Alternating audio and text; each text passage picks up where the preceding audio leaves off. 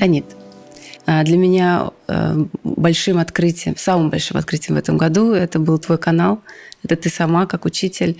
И поездка на Валдай, на ретрит а, вообще для меня стал квантовым скачком для моего сознания, самопознания. Вот, для, за это очень большое спасибо тебе.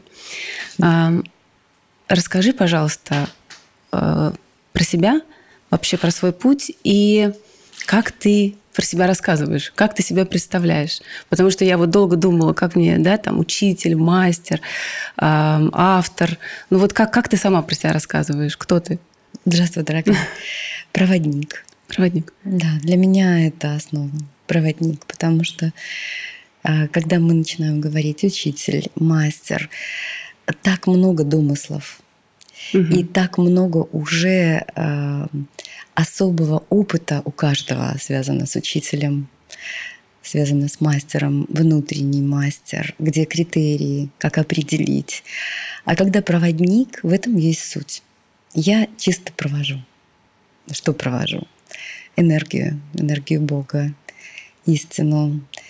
Самое главное для меня это быть э, способной услышать настолько тонко, чтобы передать. Угу. Это основа. А как ты к этому пришла? Методом проб и ошибок, конечно. Конечно, потому что хотелось играть э, в разные роли, и я разные применяла на себя роли. И эм, состояние ученичества, наверное, вот это путь. Угу. И быть учеником, не стремясь стать учителем, оставаясь учеником. И когда ты ученик, и ты стараешься в ученичестве стать настолько чистой, принимающей, последовательной, верной, чтобы не предать прежде всего э, ту, ту тишину, которая внутри. Вот это состояние ученичества, сдачи, оно приводит к тебе учителей, к тебе. И тогда учитель приходит, который э, открывает путь. И ученичество открыло путь. И в какой-то момент я поняла, что учитель — это не нам решать, да, это уже все решено, угу. решено свыше. Нам нужно научиться быть учеником. И для меня путь ученичества — это путь проводника. А э, ты можешь рассказать немножко про своих учителей? Это как бы доступная информация? Да, Кто конечно. были твои учителя? Конечно. Угу. Я так поняла, что с учителями я уже пришла, а может быть, они привели, потому угу. что а, когда я была совсем маленькой а, девочкой, я росла на картинах Рериха, на его книгах. Так случилось, что моя бабушка, она просто а, посвятила а, в это. Угу. Да, она просто в это посвятила. И поэтому я рисовала Рериха, я его читала. Мы с бабушкой говорили о том, а что он говорит, а как передать чисто тот поток знаний, который является через красоту, через способность слышать, mm. через, да, через состояние принятия и проявления всех основ служения. Так случилось, что... Это сколько лет? Это с самого рождения. И это что... уже информация была тебе понятна? Конечно, потому что так случилось, что соединились два рода. Угу. Один род достаточно культурный и интеллигентный, и род, который был именно носителем знаний. Это угу. моя бабушка Попова Мария Филимоновна. Это папин род. А другой род мамин род. Это староверы, это земля белорусская, это леса, и это люди, а, у которых три класса образования. Но зато корни, да? Зато такие? корни да. и любовь к природе, и знание основ. И поэтому знание для меня было и с папиной стороны это искусство, это история, угу. с маминой стороны это природа но это всегда было основой. Провести, почувствовать, передать, услышать самое главное, потому что и одна, и другая бабушка учили меня слышать. Это так здорово. А я хорошая внучка, да. я училась.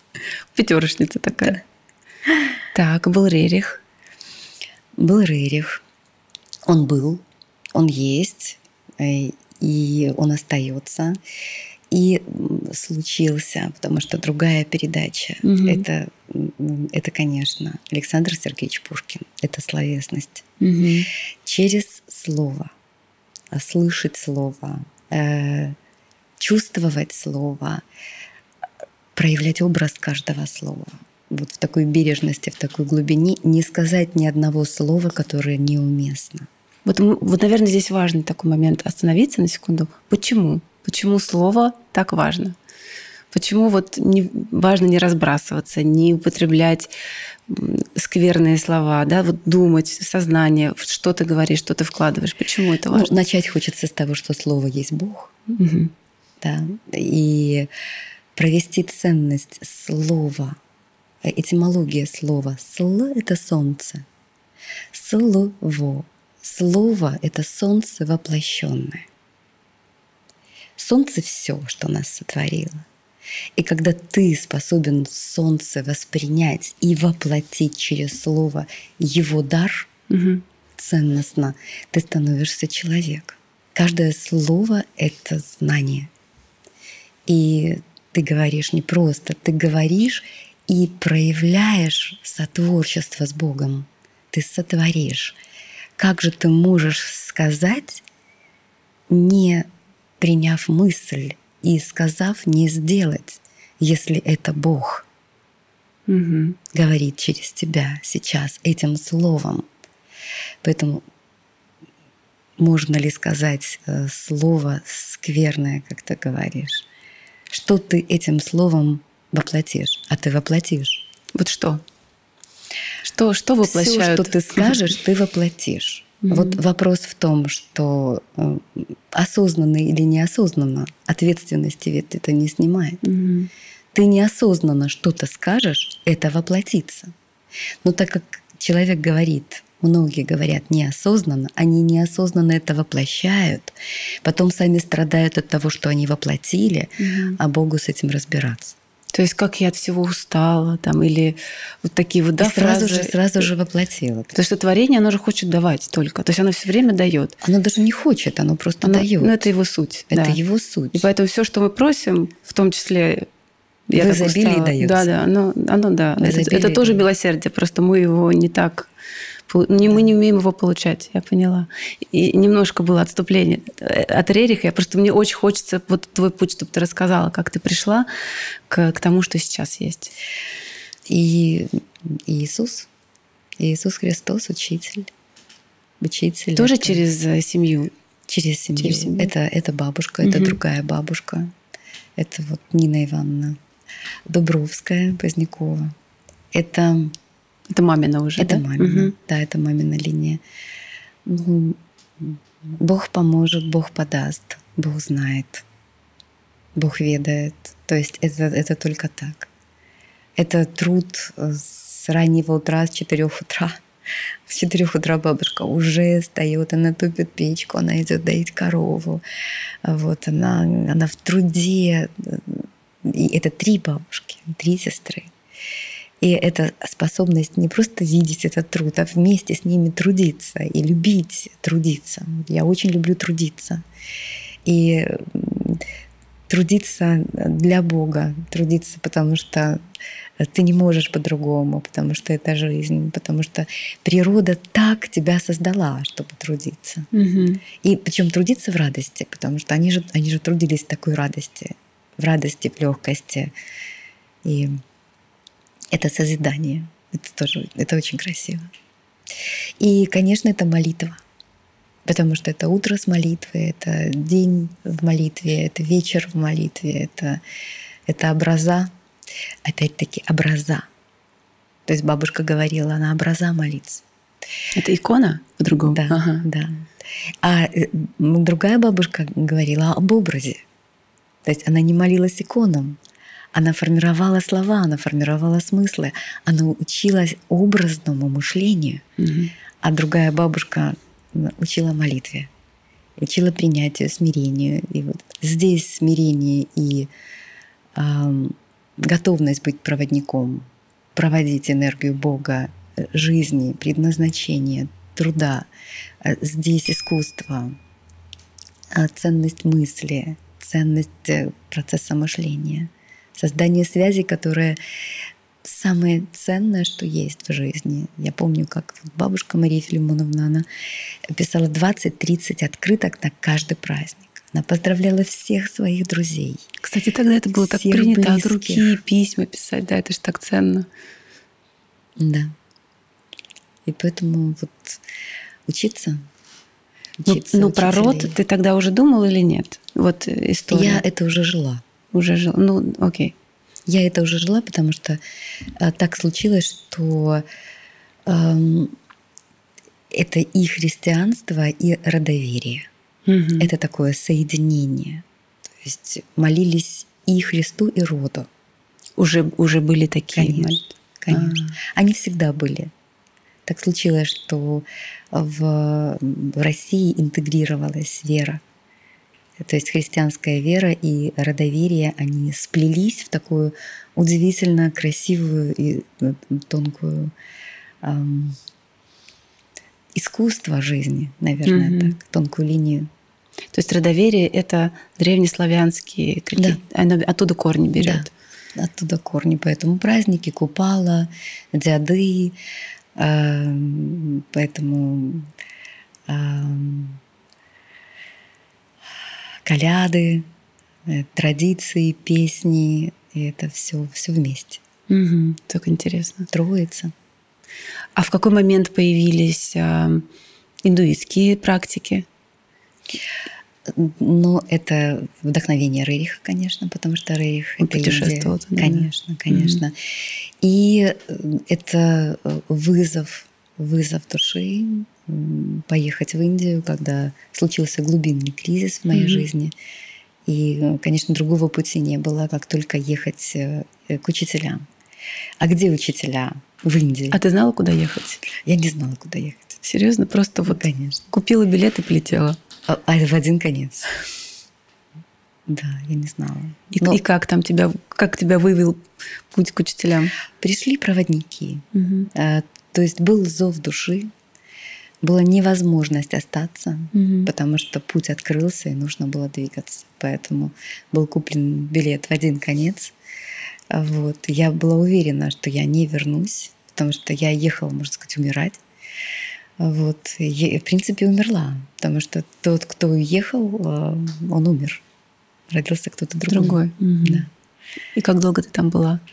Сколько то лет? Ну, 12 лет, но я возвращалась, ну, понятно, возвращалась, да. уезжала, но путь 12 э, лет. Скажи, пожалуйста, а у тебя был когда-то какой-то момент, что ты находила лжеучителей, или такого никогда не было? Ну, или ты понимала, что учитель э, не твой, и меняла направление? Или ты сразу вот как-то тебе, тебе везло, ты меня сразу... миловал, меня миловал. Бог миловал. Я не видела лжеучителей. Mm-hmm. Может быть, такое предельное доверие и готовность встретить через учителя – Бога, угу. а не перенести на учителя Бога.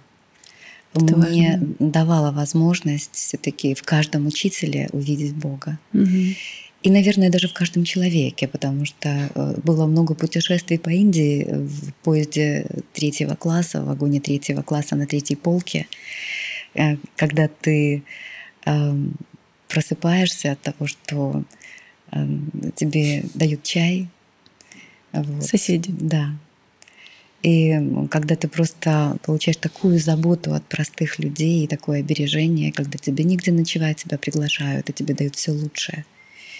Вот были удивительные опыты благословений в индийских храмах, когда я, я, я помню, проживала очень непростой период очищения души, когда я встретилась с самой большой болью своего сердца. Mm-hmm.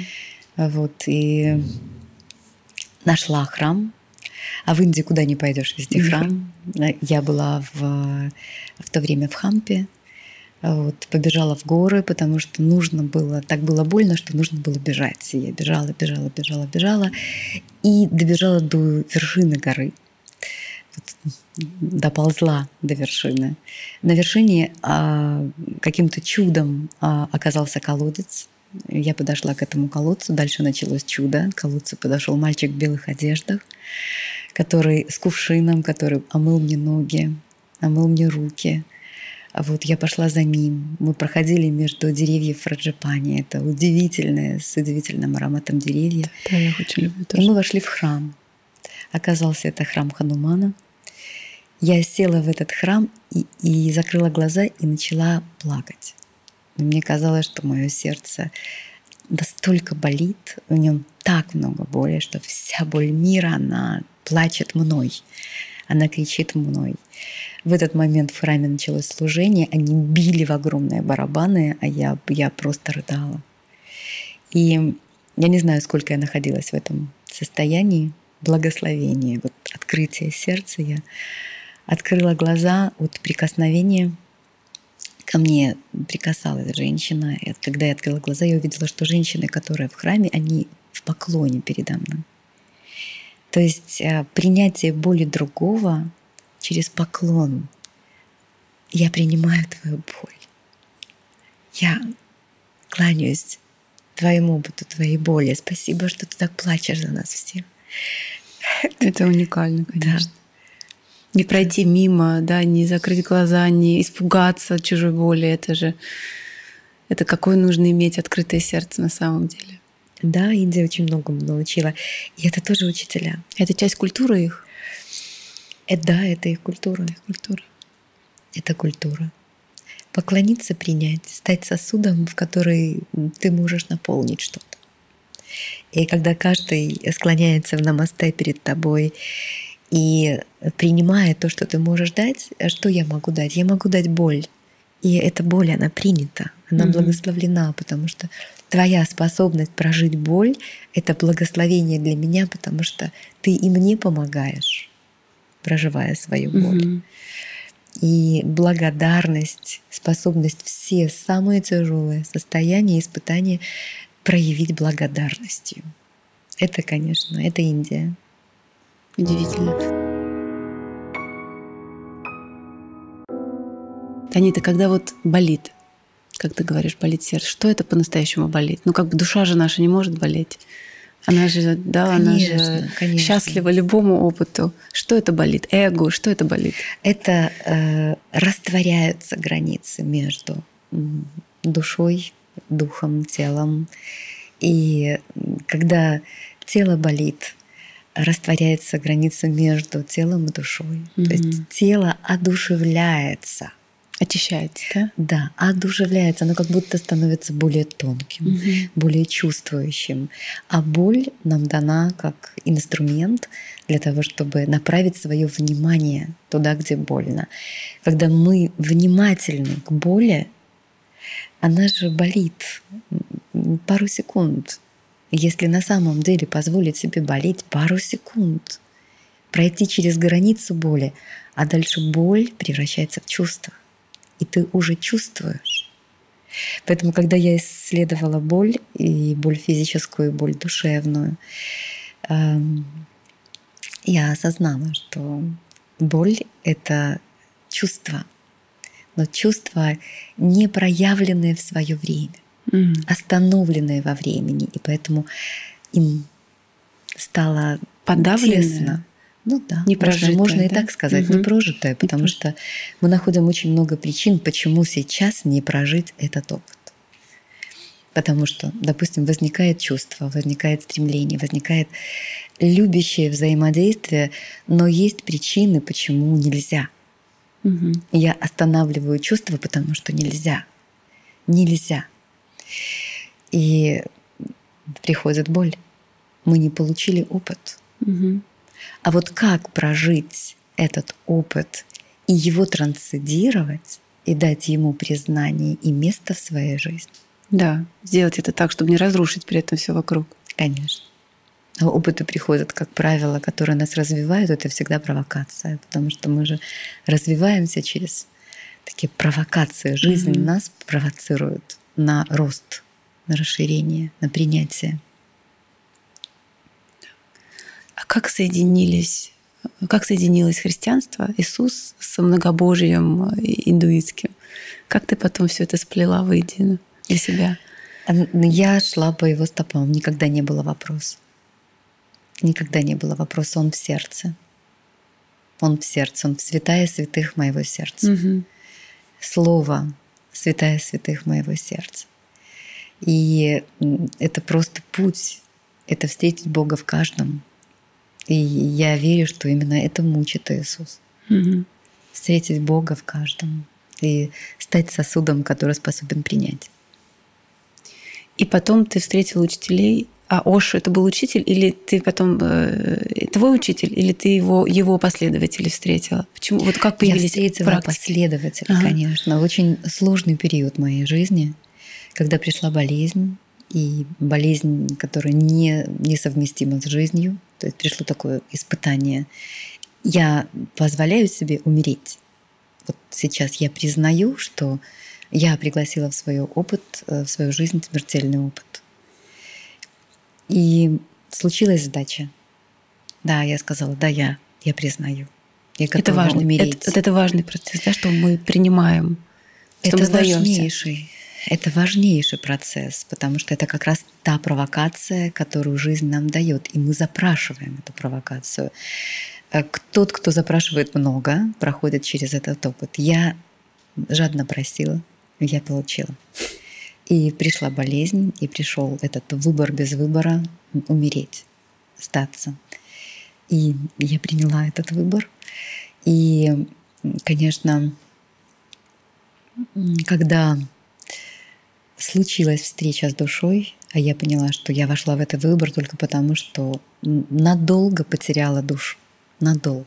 Вот где-то наверное, в 12-13-летнем возрасте случился такой раскол, когда так было больно и так было страшно, что душа ушла из тела. И случилось э, какое-то соглашение с миром, что вот да, я буду жить, чтобы не было так больно. Я буду хорошей для вас. Я, я буду смотреть со стороны. И, и пусть эта девочка живет, пусть у нее все получится. И эта девочка жила. Как она жила без души? А душа где была? Душа была рядом. Так живут многие на самом деле. Когда мы э, живем опосредованно, связь с душой. Она не непосредственно э, живет в нас, она опосредованно живет. И мы чувствуем опосредованно, и мы опыт проживаем опосредованно когда достаточно сильные, глубокие испытания заставляют нас пойти на соглашение угу. с собой, что вот так не больно, этого достаточно, дальше я не пойду. В более глубокие испытания не пойду. То есть, Эту боль я не приму. Когда мы так говорим, то мы на самом деле отказываемся. Да, угу. да. И тогда нужно прийти в состояние а, смерти, вот такой получить трансцендентный опыт признания ценности смерти. И происходит расширение, и происходит соединение. И вот в этот момент ты становишься проводником. И в этот момент ты обретаешь тело, и возникает вопрос, а что с ним делать, с этим телом? Ведь когда ты без тела, когда ты его не чувствуешь, не слышишь, тобой управляют извне, Э, тобой руководят извне, а тут ты попадаешь в тело, и тебе нужно самой с этим что-то делать. А как? И пришел Оша. Потому что в тот момент, а это 90-е годы, это достаточно интенсивный опыт э, взаимодействия со своим телом, со своей телесностью. Пришли динамические медитации Оша, которые дали моему телу силы. Потому что сил было настолько мало, что я экономила силы, чтобы встать и пройти несколько метров. То есть это, это был вызов. Кстати, жить. это один из э, таких аргументов, когда я кому-то рассказываю про динамические медитации, то мне говорят, ой, ну я себя и так плохо чувствую, у меня и так сил ни на что нет. Ну ты еще хочешь, чтобы я прыгал там или что-то делал. То есть они идут от обратного, что сил-то и так нет. Откуда я возьму силы, чтобы прыгать? Причинно-следственная связь как будто бы перепутана. Да, конечно, она нарушена абсолютно. Mm-hmm. И гений Оша в том, что он как раз-таки э, проводит через э, дыхание, движение и внимание. И ты внимание возвращаешь в свое тело, и ты через интенсивное движение становишься тем контуром энергетическим, который постоянно восполняется. То есть чем больше ты движешься, тем больше у тебя энергии. И я это первый раз ощутила на динамических медитациях уж. То есть, когда пришел первый опыт проживания силы, прямого проживания силы, это, это ни с чем не сравнить. Это состояние расширения сознания, и, конечно, начался путь. И путь э, где-то с 2000 года вот, до 2008 угу. 10 это как раз путь динамических медитаций. Это путь Оши, Оша учитель и движение в потоке, потоке мастера. Красивый путь. И потом в какой-то момент ты говорила, что у тебя произошло раскрытие видения, да? Ты, это, это как это происходит? Ты вдруг поняла, что, что ты видишь, чувствуешь? А ты знаешь, вот все время же а, нельзя сказать, что был только один путь. Э, много дорог, много дорог они вели. Путь, естественно, один, и он по вертикали да. всегда. А дорог да. Да, ты всегда на перекрестке семи дорог находишься, поэтому это, конечно, движение за Рерихом, Поэтому это Индия, это Гималаи, это Кулу-Манали, это место, где э, случилось очень много осознаний и пришло очень много ценностей. Это движение через поток динамических практик. И так интересно, что даже Оши мастера, а, которые были его последователями и которые после его э, ухода из тела, они создали свои ашрамы, угу. и в восточных Гималаях э, они продолжают жить. Вот. И путь лежал к ним через динамические практики, но он все равно потом привел к Ревью. То есть все вот вернулось. Все перекресток, перекресток да. дорог. Это очень красиво. И в это же время, конечно, постижение э, красоты и глубины служения, потому что это путь Иисуса. Угу я чаша для Бога. Угу. Да, я чаша. Вот поэтому все вместе. И родовая тема очень глубокая, которая... Когда она пришла к тебе? Как ты вот поняла, что это очень важный инструмент? Наверное, один из самых важных да, инструментов для познания себя и исцеления. Опять боль. Опять боль. Поэтому, если спросить, что ведет по жизни, кто является самым важным учителем, боль. боль. Да, опять боль. То есть это глубинная боль души, когда тебе очень важно а, помочь любимому человеку, и ты ничего не можешь сделать, просто дать э, любимому человеку возможность проживать свою боль. Вот этот момент, наверное, наивившей боли, когда ты понимаешь, что твое вторжение и твоя попытка э, уменьшить боль, а, э, это, этого нельзя делать. Ты видишь, как твоему ребенку больно, и ты просто молишься за то, чтобы он прожил эту боль, для того, чтобы он смог эту боль принять, для того, чтобы он смог в этой боли вырасти. И тебе больнее вдвойне, потому что ну, ты готова принять всю боль своего ребенка. Это правда. Да? Да, да. Вот. И тогда только молитва. И когда моему ребенку было очень больно, я обратилась к предкам, я обратилась к роду, я звала всех.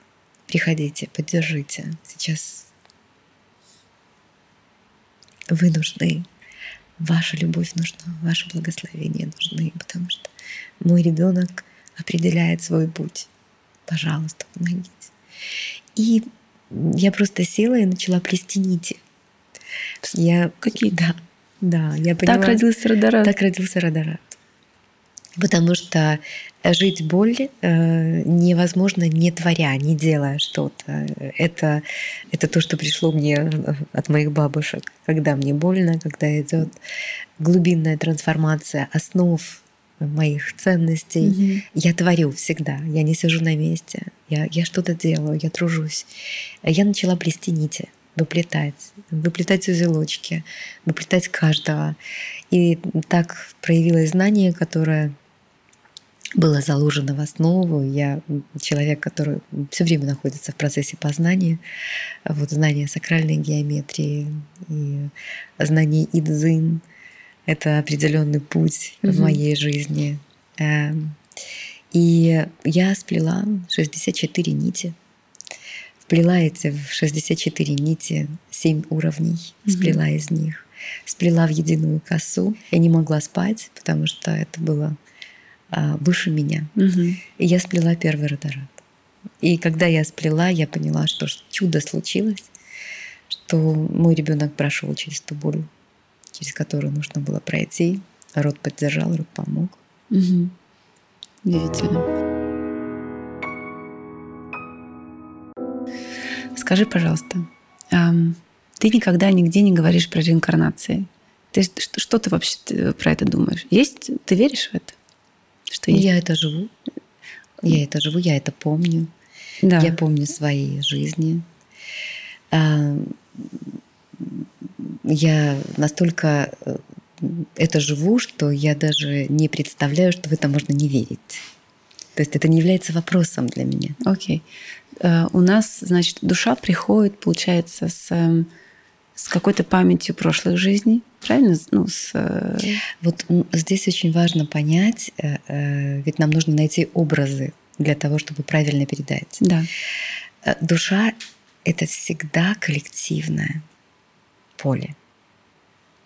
Тело индивидуальное, угу. душа коллективная. То есть твоя индивидуальная душа — это Кусочек. сплетение mm. нитей тончайших, множество душ, которые тебя создают. Поэтому это всегда коллективное, это всегда подсознание, это всегда тонкое. И когда ты понимаешь, что твоя душа коллективная, у тебя не стоит вопрос о реинкарнации. Угу. Понятно.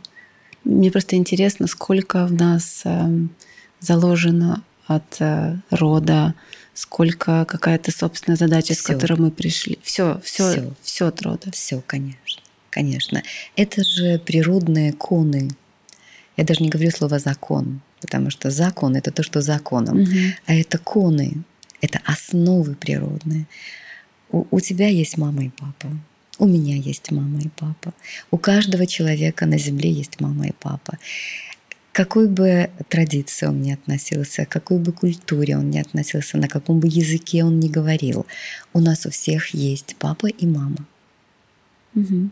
Это кон, это природа. Так нас создала природа, как родовых существ.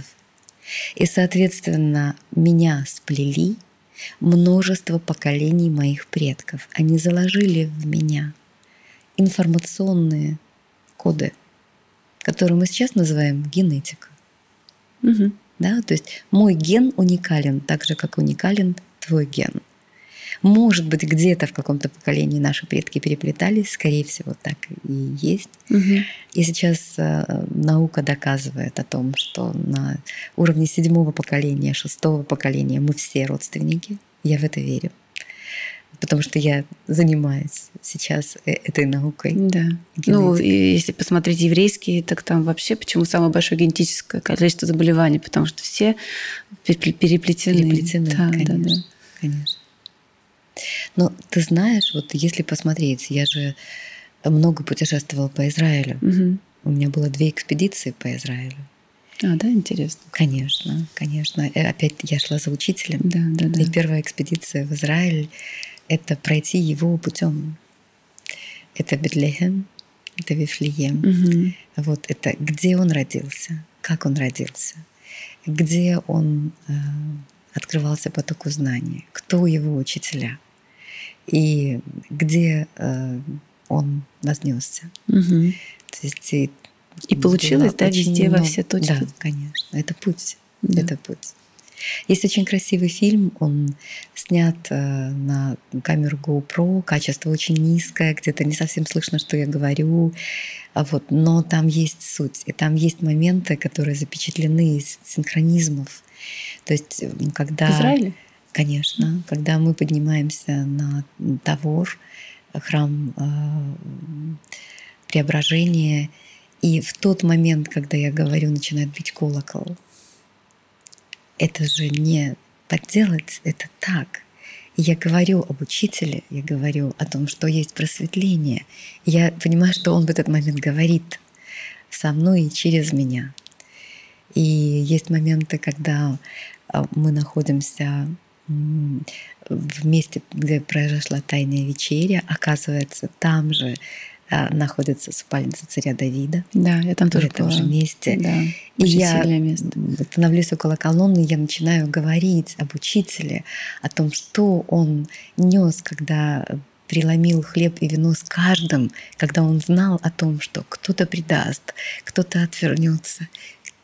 И он преломил хлеб и вино. И в этот момент начинает бить колокол. Как подтверждение, да? Конечно. Это такие синхронизмы, Мгм. когда я понимаю, что он вел, он, он каждое... Он открывал путь. Да. И удивительное совершенно происшествие, которое произошло как раз в э, в Вифлееме, вот, когда мы зашли в это место, где а, родила Мария. Да, Ты была там? я была. Да. Это же это место, это часовенка внутри, и ты спускаешься вниз. Это очень маленькое местечко. Маленькая, да, да, да. И мы проделали большой путь, когда пришли к, вот, к месту рождения, и случилось просто, открылось э, знание, и случилось такое благословение. Я просто задержалась аккуратно в этом месте, села так в стороне, чтобы никому не мешать. И в этот момент врывается а, другая как бы и епархия, которая сейчас нужно всех выгнать из этого места достаточно грубо, и что-то должно в этом месте случиться, и начинает просто людей хватать и, и выбрасывать из храма. Мгм. И что-то во мне, оно восстало, я сказала, вон из храма этим людям. И они испугались и ушли. Ничего себе. Да, В Израиле. да, они испугались и ушли. Мгм. И меня все трясло изнутри. Я понимаю, что здесь так нельзя. Нельзя людям, которые молятся, ворваться и, и их начать выбрасывать. И как будто в этот, в этот момент сама Мария говорила. И вот в этом защитилась, да. священном месте каждый приходит для того, чтобы обрести покров, обрести защиту, обрести благословение матери. Как можно ворваться и хватать людей за шеи, вы- выбрасывать с этого места? Нет, так нельзя. И ты знаешь, я на несколько минут осталась одна в этом месте. Когда я вышла, э- эти люди, они стояли э, и, и- и так смотрели на меня с опаской. И я вышла, я очень сильно плакала. Потому что я, я поняла, что что-то произошло, будто восстановилась какая-то изначальная истина. Право женщины быть в молитве защищенной, чтобы никто не нарушил этот процесс. Это Бог говорит с нами. Это- В это нельзя врываться. Мы должны быть настолько бережны друг к другу. И оказалось, что я забыла шаль в этом месте. И мне пришлось вернуться. Я вернулась, конечно, потому что стоять опять очередь. А ты знаешь, что это несколько часов Да, очередь, чтобы да. попасть в это место. Я вернулась с э, выхода, Мгм. и эти люди подошли ко мне сами, они извинились передо мной, они сказали, что простите, мы торопились, потому что должна быть вот э, армянская епархия должна быть э, в своем служении, и мы были грубы, нам нельзя было так поступать, и они вынесли мне мою шаль, и было такое ощущение, что что-то очень важное восстановилось. Очень. И Ну, это для просто- меня, и для женщин, и для женщин, которые э, идут в роды, потому что это же такой глубокий процесс, родовой, когда женщина идет в роды, а за 40 дней до родов весь род приходит благословить душу матери и дитя. Весь род. И вот почему считается, что последний восьмой месяц самый важный в жизни ребенка и в жизни матери. Так интересно, даже врачи это подтверждают. Да? Конечно. Медицина пришла к этому тоже. Ну, потому что невозможно. Ну, Да. Потому что невозможно. Сейчас вся наука приходит к духу. Ну, да, случае, я говорю, наука, слава богу, догоняет. Да. Слава богу, да. И когда приходит весь род благословить, и мы знаем да, из Библии, сколько э, трудностей было у Марии перед родами. То есть она была согнана с места, она должна была ехать, возвращаться в свое место, когда она скрывалась. То есть, э, и представляешь, женщина рожать в тот момент, когда она должна рожать, она не защищена, не обережена и не чувствует этот покров. Угу. И как будто, знаешь, вот этот покров вернулся. Танита, когда мы говорим «весь род приходит», мы говорим про сколько поколений? Семь. Семь. Род — это по семь. Okay. Вот по семь считают. Угу. Говорим, по семь считают. Да. Поэтому семь поколений это с каждой стороны. Да, да, да. Это, это твоя генетическая угу. целостность, это твой ген. Семь поколений создают. Очень интересно, когда ты а, идешь по пути знания, через семь возвращается год. Через семь. Через семь, да. Да. Шесть седьмое. Угу. Шесть седьмое. Шесть, шесть дней Бог творил этот мир. И на седьмой день почил. Вот все, все это знание абсолютно. За 40 дней приходят до родов, благословляют, то есть как бы да, уже душа уже в этот в этот момент и ведь и на биологическом и на духовном плане происходят важнейшие процессы с плодом и с мамой. То есть женщина, э, она становится в родовой поток. Душа ребенка, как считается, идет по мосту, по тонкому мосту и получает благословение рода или отдает роду. И вот если родовой поток не открыт, а почему он может, может быть не открыт? Потому что те, кто ушли, э, души, которые ушли, они не вознеслись они не вернулись, они стоят на этом мосту. Почему они могут не вознестись? Нет сил. У рода нет сил да, поддержать процесс вознесения, нет тяги угу. к Богу.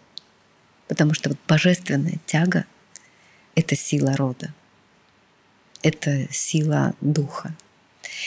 И э, люди ушли, не знают о том, что они умерли. Они не хотели умирать. И душа остается в этом состоянии, как капсула. Она не знает, что она умерла. И когда ты начинаешь делать тонкую, глубокую работу, и ты встречаешься с этой душой, и первое, что ты говоришь, ты умерла. Поэтому во всех религиях есть обязательная молитва за первые... Э, я уже, естественно, очень плохо в этом. Да, разбираюсь сколько-то дней, да? Да, 40 дней. 40 дней. Те же 40 дней. Чтобы мы помогли душе подняться. Да, чтобы, во-первых, душа осознала, что она умерла, и что э, те связи, которые остались с миром живых, а это связи какие? Это эмоции, это мысли, это незавершенные дела, которые оставились у живых. Они держат эту душу. И душа остается как заложница. Mm-hmm. Она остается в родовом потоке, она не может вознестись. И вот такие заложенные души останавливают э, движение духа в роду.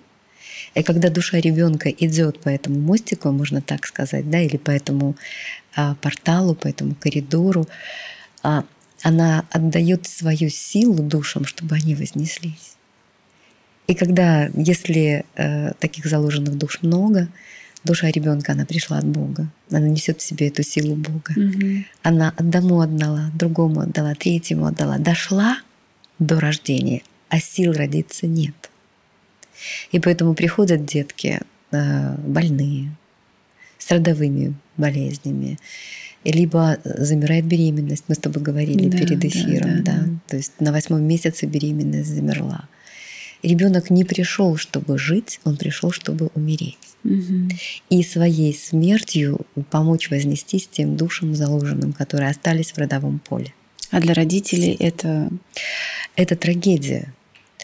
И когда мы э, начинаем осознавать, э, приходят знания о роде, что мы не только э, проявлены в материальном плане, но наша душа, она живет в тонком поле. Mm-hmm. И мы начинаем жить жизнь души, и мы начинаем позволять душе встречаться, общаться с другими душами. у нас открывается поле знания Да. о роде, потому что знание о роде — это знание о душе, прежде всего. Ну, вот мне кажется, что я сейчас, конечно, могу ошибаться, но вот когда мне было 20 лет, знание о роде — это после- последнее, что меня вообще интересовало. Ну, Конечно. то есть, мне кажется, это очень такая история, которая вот чем та- старше ты становишься, тем тебе это важнее. Кто ты, откуда ты, кто, откуда твоя мама, бабушка и так далее. Это очень сложно, когда ты молод, да, все это осознать.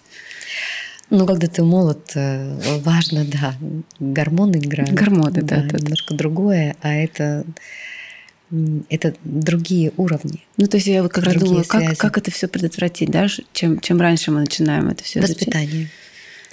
Воспитанием традиций. Ведь э, мы заговорили э, о Израиле. Посмотри, э, каждый год читается Тора. Да, кто кого родил. То есть восстанавливаются родовые связи. Да. На уровне коллективного поля народа это проплетается, проплетается, проплетается, проплетается. И тебе можно не читать, за тебя уже почитали. Понимаешь? То есть э, возвращение в родовое поле на уровне традиции народа. И поэтому дается сила на в пустыне выстроить город. Да? Да, да. Сила дается. Сила дается. Дается сила. Кто дает? Бог дает, род дает. А Вот эта э, традиция созидает жизнь. Это очень важно. Это очень важно, получается. И это нужно восстановить всем. Ведь, э, допустим, русская традиция, славянская традиция, род, Бог род. Славяне молились, это основной Бог, Бог род. Мгм. При этом традиция это утрачена. И у славян а, многие не знают а, своих предков до пятого поколения, до четвертого поколения, нужно знать до седьмого. То есть возвращение к своим исконным ценностям и традиции — это восстановление силы народа. Это уже всеобщие уровни, потому что мы живем уровень индивидуальный, Мгм. коллективный и всеобщий. Индивидуальный уровень — это физическое тело, это проявленная материя, материя, это материальный план. Коллективное — это душа, это тонкий план, и всеобщее — это дух, это поле единства.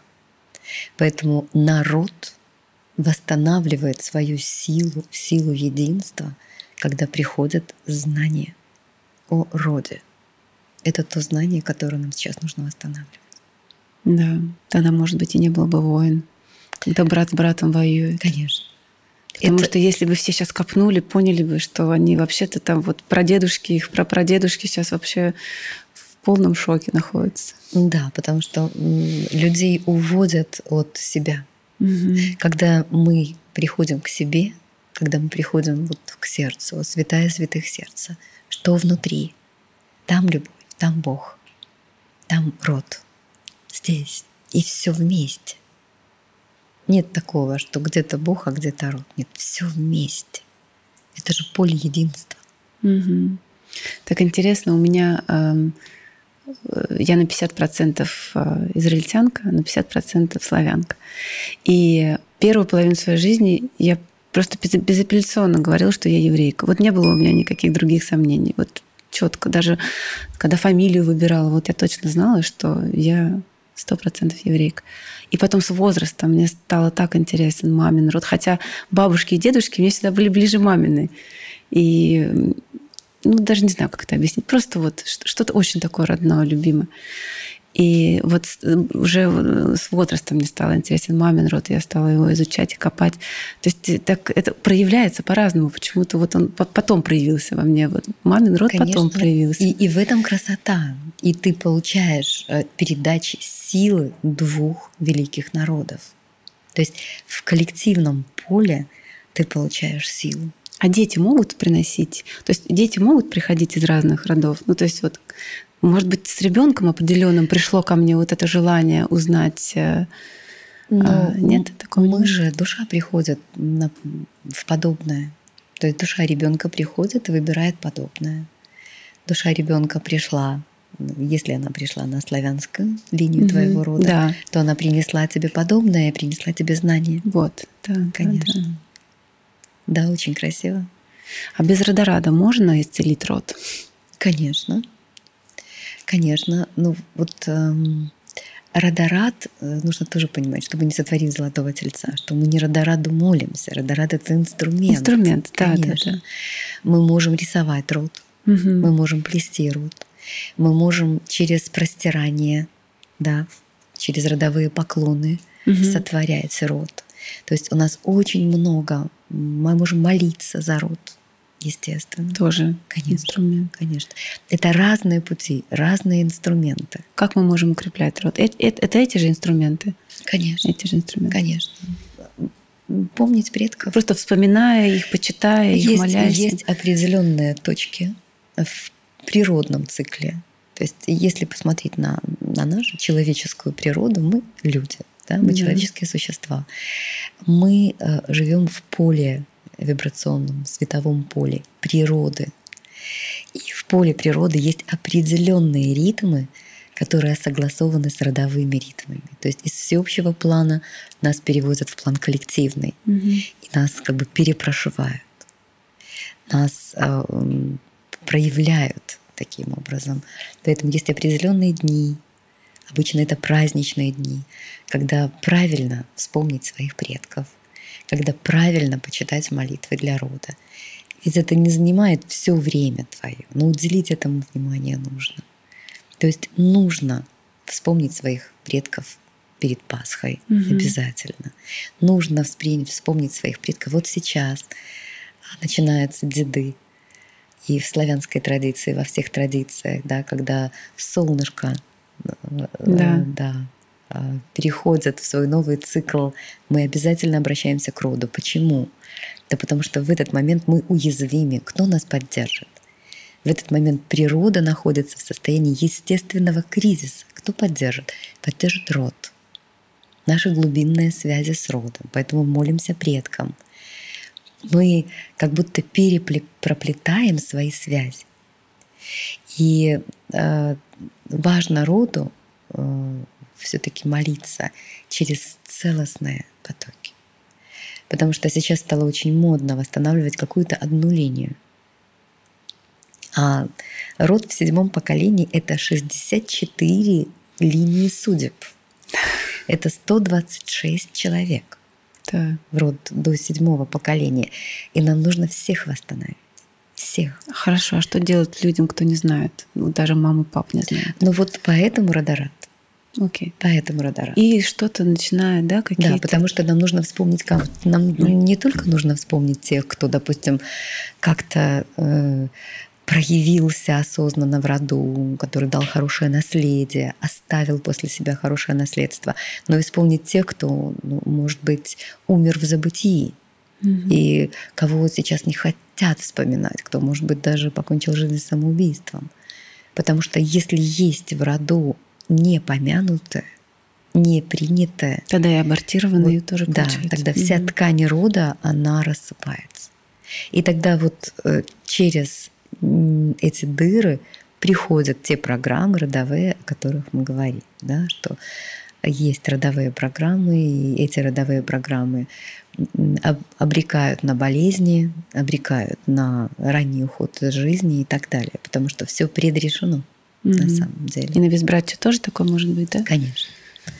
Конечно, род, э, если мы посмотрим на целостную систему рода, семь поколений. Каждое поколение, оно ответственно за определенное качество, передачи, благословения. Седьмое поколение – это жизнь, благословение жить. Угу. Соответственно, если седьмое поколение рассыпано и нет с ним связи, то сюда приходят программы запрета на жизнь. Самоубийство, алкоголизм, программы, которые стали сейчас огромным вот вызовом для общества. Посмотри, что творится с детьми. Да. Мы просто находимся в, в таком э, сейчас глубоком кризисе детства. То есть если дети уходят из жизни, да. ведь о чем это говорит? Говорит это о том, что на уровне общества мы не можем поддержать себя, мы не можем поддержать связь. То есть нужно возвращаться к родам. Седьмое поколение рода — это жизнь. Мгм. Шестое поколение рода — это любовь, это связи, это способность удержать связи, поддержать связи. Это длительные браки, это длительные союзы. Даже слово «брак» сюда не подходит. Союзы. Когда папа с мамой живут 50-60 лет, бабушка с дедушкой 60 лет, прабабушка с прадедушкой 60 лет. Когда традиция передает тебе суть, способность принять ценность любви и не потерять себя и любовь на испытаниях жизненных. Это на одной шестое. кочке, на другой кочке. Это шестое Мгм. поколение. Шестое поколение э, здесь либо печати безбрачия, либо благословение. Пятое поколение дети. То есть по пятому поколению мы получаем благословение привести детей в род. Если безбрачие, печать, э, если печ- печать бесплодия, смотрите пятое поколение. Там Мгм. наверняка потерянные а, предки, потери- потерянные, разорванные связи, и мы восстанавливаем эти связи, и приходят дети. Четвертое поколение, старики рода, время рода, сколько живут люди в роду. Люди э, уходят из рода молодыми, погибают по какой-то неизвестной случайности, заканчивают свою жизнь. Смотрите в четвертое поколение. Значит, время рода потеряно. Оно короткое. Четыре- четвертое поколение для нас это Прабабушки, прабабушки, да, то есть это прадедушки. война. Война. Да, по сути, да. Это есть революция, война. вот Да. Это это время. И если четвертое поколение живет долго, 90 лет, м, 80 лет, умирает своей смертью, то, наверное, это говорит о том, что род крепкий, что в роду достаточно времени, что все в роду имеют крепкое здоровье. И то есть это многое. Мгм. Начинаем восстанавливать связи с четвертым поколением, восстанавливается время рода, здоровье рода. Потому что здраво — это древо. Мгм. Древо — это род. Да, так интересное, да, слово. Да. Третье поколение — это а, таланты. Мы, никто не спорит с тем, что таланты передаются через поколение. Наши бабушки, дедушки, мы даже начали с этого интервью. Кстати, Про бабушки, да. Вот. И это талант, то, что передается нашим детям, внукам. да.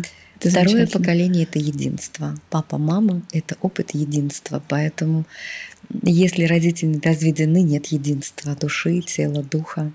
Поэтому так важно остаться, вот, создавать крепкие союзы. И этому нам учиться.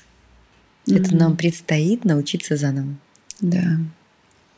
Это отдельная тема для разговора вообще просто. А, Танит, а как, почему женщины? Почему ты выбрала обучать женщин? Или это само так получилось? А, вот так случилось, да, так ведут. И женщины, они же ведомы. Они, их ведут, и они приходят. Ведь э, они приходят, их привозят их рода. М. Их приходят, их приводят их учителя. Они приходят, э, и первое, что они встречают, встречают здесь, когда приходят в поле Танит, благословение всех учителей, всех родов. Да. То есть спасибо нашим учителям, что они позволяют нам учиться вместе жизни. Мгм. Спасибо нашим родам, что они приводят нас в поле единства и позволяют нам учиться вместе. То есть они ведомы, они приходят, они очень пластичны, женщины.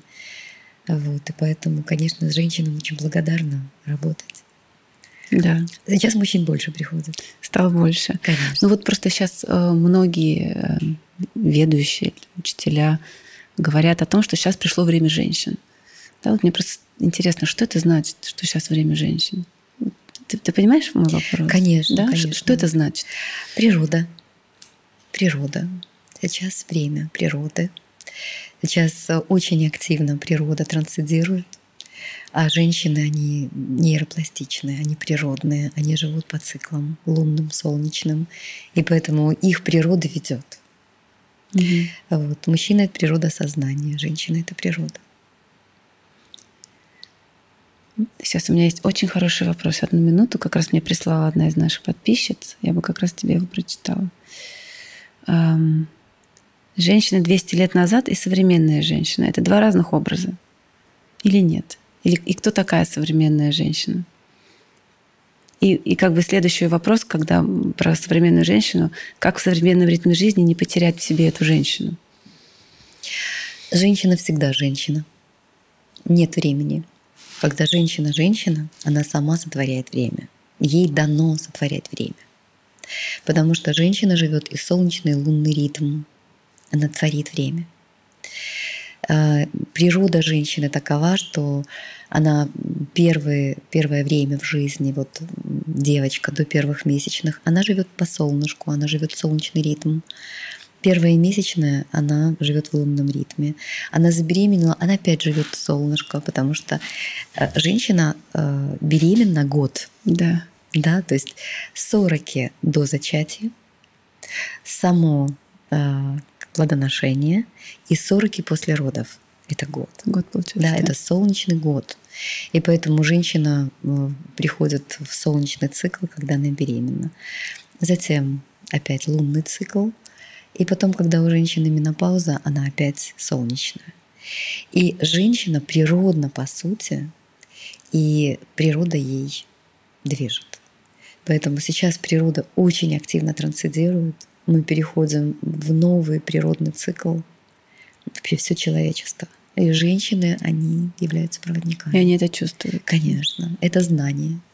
Но сейчас стало больше женщин-достигаторов.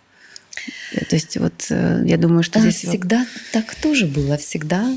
Э, так тоже было всегда. Я думаю, что э, они вернутся. Они подгорят немножко.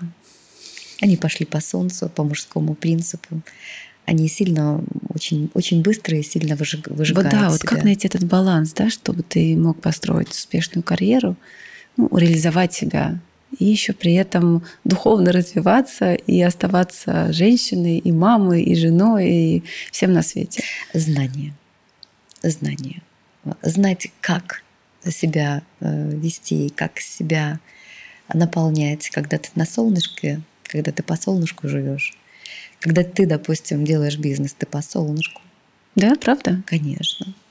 Вот, но э, нужно заходить на лунный ритм. То есть понимать, что сейчас ты солнце, и сейчас ты идешь на солнце, но потом ты должна отдыхать в луне обязательно, восстанавливаться в луне, восстанавливать свою женщину, взаимодействовать с телом, угу. потому что все лунное это все телесное, все тонкочувственное. Солнце — это дух. Женщина не может долго держать дух. Это не ее природа. Она сгорает в духе. Угу. Поэтому, это мужская, да, природа? Конечно. То есть женщина на сосуд, как бы она. Да, да, да. да. Женщина держит, держит землю, угу. а мужчина держит небо. И э, когда женщина на своем месте, она всегда с мужчиной. Всегда с мужчиной, потому что дух — это мужчина. Поддержи своего мужчину. Да. Вот, стань для него э, той землей, которая укоренит его дух. Да. И пускай через мужчину твой дух проявляется, и тогда это основа. У нас, крепкая. кстати, есть такой тоже вопрос: как принять мужчину? Такой вопрос пришел. А проще задать, как его не принять.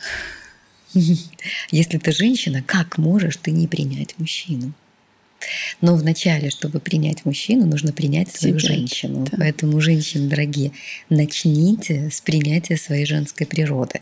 Когда вы возвращаетесь в свою женскую природу, не принять мужчину невозможно.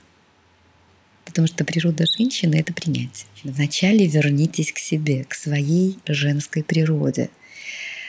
Что такое вернуться к женской природе? Восстановить связь с матерью, с землей. Mm-hmm. Как?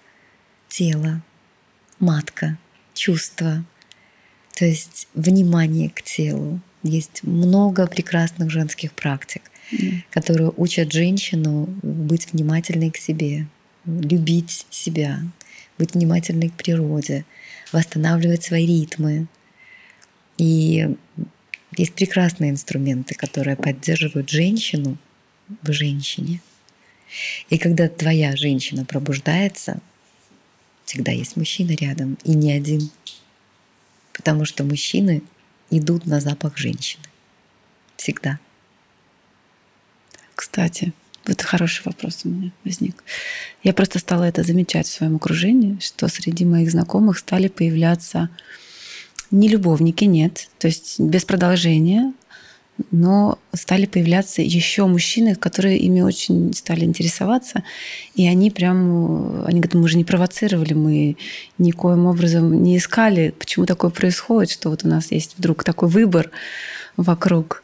Ну, наверное, все-таки провоцировали внутри, что-то все-таки происходит. Не просто же так при, приходят запах, вторые на мужчины. Запах, ну, в переносном смысле.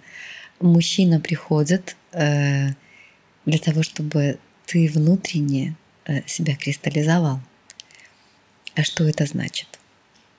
Если мы посмотрим, существуют архетипы. Различная природа мужская, различная природа женская. И мы э, с кем-то из мужчин мы встречаемся для того, чтобы быть глубоко в связи, в интимности. Mm-hmm. Возникает чувство. С кем-то для того, чтобы творить вместе. С кем-то для того, чтобы быть партнерами с кем-то для того, чтобы вдохновлять друг друга. Это не значит, что каждый мужчина, который подходит к тебе, это обязательно твой любовник. То есть это психология голодной самки. Да. Вот. Голодные, испуганные женщины в каждом мужчине видят самца, видят э, любовника, и, в принципе, мужчины боятся таких женщин. Сексуальным голодом, да, таким? Конечно. Конечно. Откуда берется этот сексуальный голод? Потому что вообще его очень не много. Непринятие себя. Непринятие себя. Потому что а, если посмотреть на то, как устроена наша тонкая структура, наша духовная структура, энергетическая структура, то, в принципе, мы — это такой контур энергетический. И энергия, она должна двигаться, она должна расти в нашем теле, она должна да, творить mm-hmm. нас. И если а, женщина закрыта, энергия не имеет движения. То есть женщина закрыта какими-то эмоциями непрожитыми. Энергия приходит, она есть, она останавливается на уровне сексуального центра. Выше она не поднимается, и женщина становится заложницей своего желания угу. вот, быть в соединении сексуальном с мужчиной, быть встреченной на уровне сексуальности, потому что дальше энергия подняться не может. А дальше сенситивность, чувственность, а дальше способность творить, да, воля, способность э, знать, а дальше способность любить. И мы должны быть открыты на всех уровнях. А если эмоционально женщина закрыта, не прошла через свою боль, то она вот здесь, на, на уровне первого центра. И поэтому она в каждом мужчине видит самца. И она сама самка. Но это не значит, что она плохая или хорошая. Это просто значит, что пока она себя не любит, пока она себя не видит, пока она не внимательна к себе. Потому что когда женщина приходит во внимание к себе, она начинает чувствовать. Угу. И приходит боль Первое, что встречает женщина, когда она становится на путь самопознания, это боль. Да. К сожалению, может быть, и к радости. И, и это когда... единственный да, инструмент роста. Другого нет. Да. Да, есть другие инструменты. Можно... Можно самой бежать перед катком, который ходится с тобой. Да, можно себя выжигать по мужскому принципу.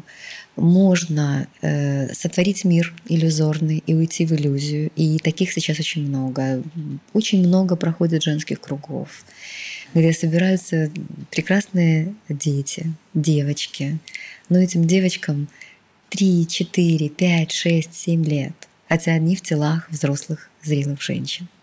Но их сознание детское.